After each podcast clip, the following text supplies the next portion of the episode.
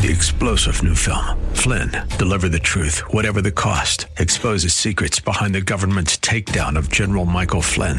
Flynn knew what the intel world had been up to. He ordered the first audit of the use of contractors. This set off alarm bells. He told the truth. He was the most dangerous person for Donald Trump to hire. They had to get rid of Flynn. Flynn, Deliver the Truth, Whatever the Cost. Available now. Watch it today. Go to SalemNow.com. SalemNow.com. That you just don't handle well. It may mean breaking up with a boy or girlfriends, but you just can't handle being around. It may mean that you give up going to certain places like the beach. It may mean that. Everybody is different. But cut out anything that causes you to stumble, anything. Otherwise, you're going to set yourself up for a fall. So, number one, avoid lust stimulators. You've got to do that. That's a discipline. David never learned to discipline his mind. You must do that. Secondly, not only avoid lust stimulators, but flee. Just run. Don't try to reason this out. Paul wrote to Timothy, 2 Timothy 2:22, he said, flee youthful lusts. Timothy, you're a young man. Don't hang around and stick around trying to figure this thing out. If you're tempted sexually, get out of there. He also told the Corinthians, 1 Corinthians 6:18, flee immorality. Now, there's a reason why Paul said flee. He didn't turn into Bible verses and think this way. He just said, get out of there. Like Joseph, who ran away from Potiphar's wife. Joseph did the right thing. He didn't even have the New Testament. He had enough common sense to know, get out of there, flee. When David first saw Bathsheba bathing, he should have run away before it was too late. That's what he should have done. You see, if you don't flee right away, you will lose the battle, I guarantee it. Lust will take control of you at that moment. It was Spurgeon. Charles Spurgeon had a great quote. He said, the time to kill a snake is when it's in egg form. Is that not good? The time to kill a snake is when it's in egg form. Flee youthful lust. Dietrich Bonhoeffer wrote these words. I think this is brilliant because they're so true. He said this. He observed that when lust takes control, and I quote, at this moment, God loses all reality. When lust takes control, God, he said, loses all reality. Satan does not fill us with hatred of God, but with forgetfulness of God. Forgetfulness. That is to say that when David looked at Bathsheba, at that moment that he did that second look and stared and became a dirty old man, he didn't hate God. He just forgot God. He forgot who he was. He forgot about his relationship. He forgot who God was. He forgot about his devotion to God. He just put God out of his mind. That's what happens. See, you can't reason your way through sexual temptation. When you are in the grip of lust, the reality of God just fades away. No matter how high you have been spiritually, the reality of God fades away, and you can't think of anything else except getting your lust satisfied. That's where David was. So flee lust. It says flee youthful lust. You don't have to be a youth to flee youthful lust. You can be someone who's old. Flee youthful lust. So not only, and these are just practical things to help you in controlling your mind, not only avoid lust stimulators, which is just common sense, and flee youthful lust, which is another common sense thing, but here's a third common sense principle. Establish some guidelines to protect yourself from losing control of your emotions. Before it ever happens, you establish some guidelines. Let me give you some examples of what I mean. First of all, men, if you're married, never be alone with another woman. I mean, that's just common sense. Don't be alone with another woman. Now you say, but my job dictates that I have to do this. Okay, if that's the case, your job calls you to do this, then make sure you call your wife and say where you are and who you're with and where you can be reached. Just common sense. Number two, if you're married, don't bare your soul to a person of the opposite sex who is not your spouse. Don't bare your heart. Why? Because emotional intimacy often awakens a desire for more intimacy. That's an important truth. Many affairs begin by somebody who poured out their troubles to someone they weren't married to, and the next thing you know, they're involved in physical intimacy. Never started that way, looked innocent enough, but there was emotional intimacy, and it developed further along. And they would say, we never planned on this. Well, David never planned on it either. Although that wasn't exactly David's situation. Another thing, never engage in flirting, even if you think, well, I'm just kidding. I'm just trying to be cute. I'm trying to be funny. Why do I say never engage in flirting, even if you say the other person just knows I'm kidding around? Why? Because the other person may be so desperate for that kind of attention that some unwholesome desires may be aroused. You were kidding. They took it as serious. They didn't have anyone pay attention to them like that, even if you were just kidding. So don't do that. Don't do that. Another area to be careful about is common sense guidelines. Be careful how you touch other people of the opposite sex and even how you hug them. And I think there's an appropriate touch. There's an appropriate hug. We don't have to be people who are standoffish, but there's also an inappropriate hug and an inappropriate touch, and you know the difference. Don't send the wrong message. So be careful. Now, before we move on to another reason why David fell, a word is in order about Bathsheba. Have you ever wondered when I'm going to get to her? Or if I'm going to get to her. Well, Scripture never speaks about her as the one who sinned. That doesn't mean she didn't sin. You know, you got to wonder why she's on the roof and knowing that David has a roof that's higher than hers. So whether it was intentional or not, we don't know. We don't know if she tried to seduce him. We're not sure. She may have, she may not. But the focus is always in the Scripture on David because that's what the story is about. And we could say this, maybe Bathsheba didn't intend to seduce David, but her lack of modesty certainly had the same effect. And I think that, ladies, you may not realize it. You may not intend to do this, but you need to be careful about how you dress, how you carry yourself. 1 Timothy 2:9 is an outstanding verse that addresses this very issue. 1 Timothy 2:9, he's talking about the worship service of a church. He says, dress appropriately. Dress appropriately. 1 Timothy 2:9, likewise, I want women to adorn themselves with proper clothing, modestly and discreetly, not with braided hair and gold or pearls or costly garments. In that culture of the day, he meant don't come to church like it's a fashion show. Don't come to church. He's not saying don't dress up. He's just saying don't come to church with the intention of drawing attention to yourself. You come there to worship the Lord. It's not a fashion display. You're coming there to worship the Lord, so don't try purposely to dress in such a way to get people's attention, especially men. There are Christian women who haven't got a clue as to how they're dressing, and they may be naive about it, and so somebody ought to tell them. Somebody ought to tell them that it's an unnecessary temptation for a man. So, ladies, you can help men by the way you dress. Not to draw attention to yourself, not to wear suggestive clothing, because you will send the wrong message. And every man knows when that's happening. As a side note, we should remind the dads in our audience that if you have a daughter who dresses suggestively, you know from firsthand experience the kind of thoughts that pop into a young man's mind when he sees young ladies dressed in certain ways. You can warn her as only a dad can do. We will get back to David's moral fall on the next Verse by Verse. Pastor-teacher Steve Kreloff is guiding us on a verse-by-verse tour of the life of King David. Pastor Steve is the teaching pastor at Lakeside Community Chapel in Clearwater, Florida. He has been serving there since 1981. These radio versions of his messages are produced by Verse Ministries. Pastor Steve has some thoughts to share with you about how and why you might want to become a partner with us in making these lessons available to radio audiences.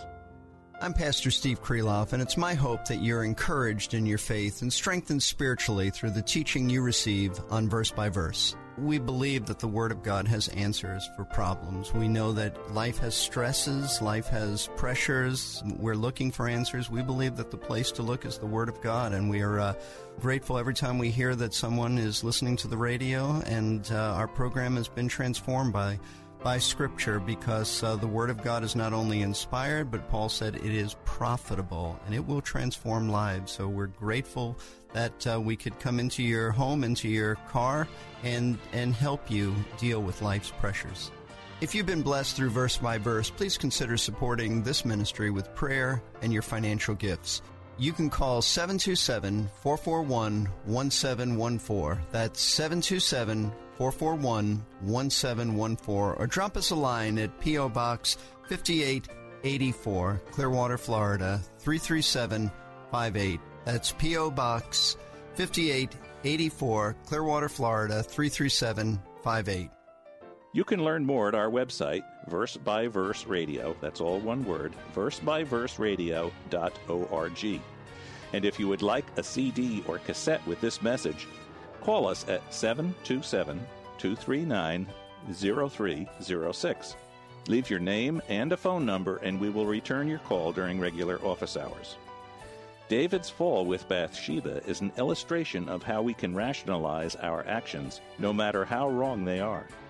We will consider those rationalizations on the next Verse by Verse. I'm your announcer, Jerry Pruden.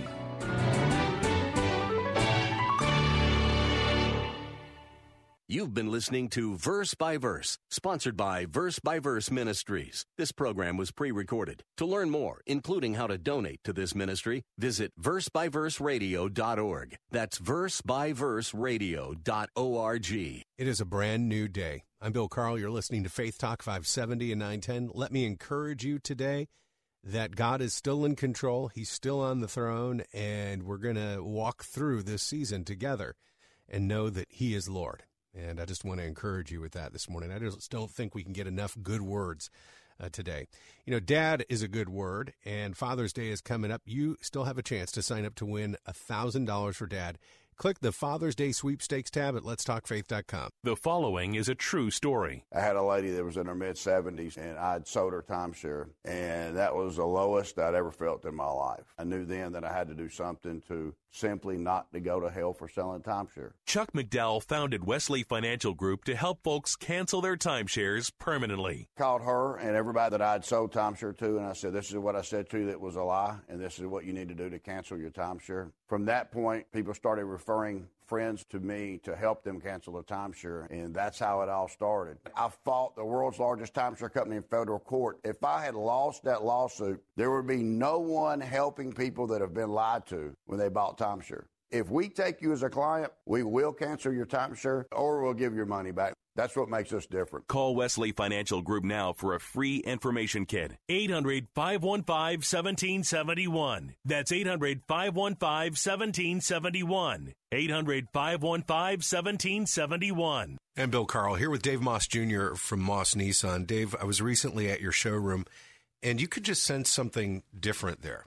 And what I mean by that, and you said it yourself, is when someone comes to Moss Nissan, you don't have crosses plastered on the walls, but you want the cross plastered on your heart. And you can sense that. And it's the little messages, you know, like, I don't want to stereotype either. Here I am stereotyping. But I would say most dealerships don't play worship music in the showroom. But we do. So when you're walking through the showroom, no matter if you've had a good day or a bad day or indifferent, you have music that is realigning your thoughts so that your actions and your face can be positive, your actions can be positive, and your words can be positive.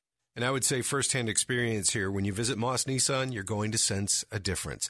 And if you're a pastor or church worker, they're going to take care of you with the You Serve, You Save program for folks who serve the Lord. Ask about it when you go to Moss Nissan, Newport Richey, Crystal River, Tampa, and at mossnissan.com. Take Faith Talk, AM 570 and 910 with you wherever you go using our mobile app, letstalkfaith.com, Alexa, TuneIn, iHeart, and at radio.com. The fighting spirit of the Marine Corps is born of battles won. Battles won within, over enemies of fear, enemies of doubt. It's who we are. It's what we do. It's a promise made to you for more than 2 centuries. A promise of the Marines. There's a lot going on right now, and broadcasters are on the ground. Someone needs to tell you what's going on around the world and in our hometowns. And that someone is us. We are free radio. We are broadcasters. Visit wearebroadcasters.com or text radio to 52886 to learn more. Furnished by NAB and this station. All states. Vice President Pence laments the loss of two Christian giants in the past couple of years. At Friday's memorial service in Atlanta, the Vice President said Ravi Zacharias was a towering Christian figure. In the late Reverend Billy Graham, it's been observed that God gave us the greatest evangelist of the 20th century. In Ravi Zacharias, God gave us the greatest Christian apologist of this century. Zacharias built a global ministry dedicated to defending and explaining the Christian faith. Greg Clugston, SRN News. Aid to the Church in Need is paying for 20 Christian families in Burkina Faso to move out of the region where Muslim terrorists have been launching attacks. Terror groups have been killing and wounding believers in Burkina Faso for several years, and conditions are only getting worse. It's unclear, though, how many people have had to abandon their homes, but they say the number is growing. This is SRN News. Listen to your favorite Christian programs anytime on the One Place app. Download and listen offline. Stream to your car or automated home device. Download One Place at Google Play or the iTunes App Store. The following is sponsored by Grace to You. It almost seems as if God has called us in the world to a very special calling, to restore and to experience something that has been lost since the fall. We are, as it were, to restore this world to the peace that was forfeited in sinning. And so God has designated a group of special people that He calls peacemakers.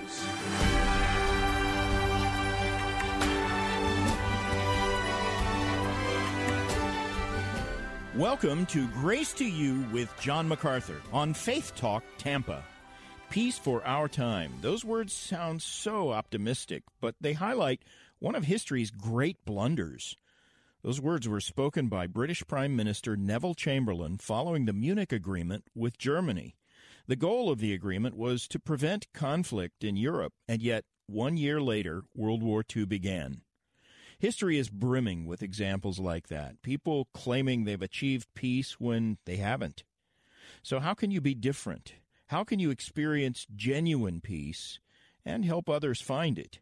Get answers today as John MacArthur continues his study of the Beatitudes, showing you what Jesus meant by blessed are the peacemakers. But before the lesson, John, it's the first day of a new month of broadcasts, and we have some great things scheduled for the coming weeks. How about taking a minute here to let our listening family know what they can expect if they tune in throughout June? Well, this week, Phil, we're going to continue our look at the Beatitudes, and I love the Beatitudes, so I rejoice that we're doing it, and we're still after it even this week. Next Monday, June 8th, we're going to do a series called The Integrity Factor. There's a missing ingredient in our culture, integrity. It's coming from Hebrews 13, and we subtitle it A Basic Course in Christian Ethics. Does character matter for the Christian? You better believe it does. This study looks at aspects of your life and my life that should present a stark contrast to the watching world from what they normally see, issues like marriage, personal relationships, worship of God, many, many more. So, starting next Monday, The Integrity Factor. And then on June 22nd, we're going to take a helpful look at a very important doctrine, one that you love. Eternal security. That's right. Eternal security. We're going to look at Romans chapter 5. It answers the question, is salvation forever? Can you lose your salvation? There are so many people who worry about that. God's word is clear. And it's critical to your own peace and joy to understand the truth about eternal security. Starts June 22nd. And then, of course, looking ahead to July, we're going to focus on end times prophecy. We're going to start with a compelling look at the signs of Christ's return. And the title of the series is going to be Jesus is Coming. We're going to look at one of my favorite chapters in all the Bible, Matthew 24.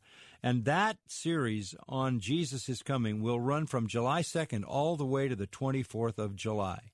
So coming up, some more about the Beatitudes, then the Integrity Factor, then Eternal Security, and then Jesus is coming.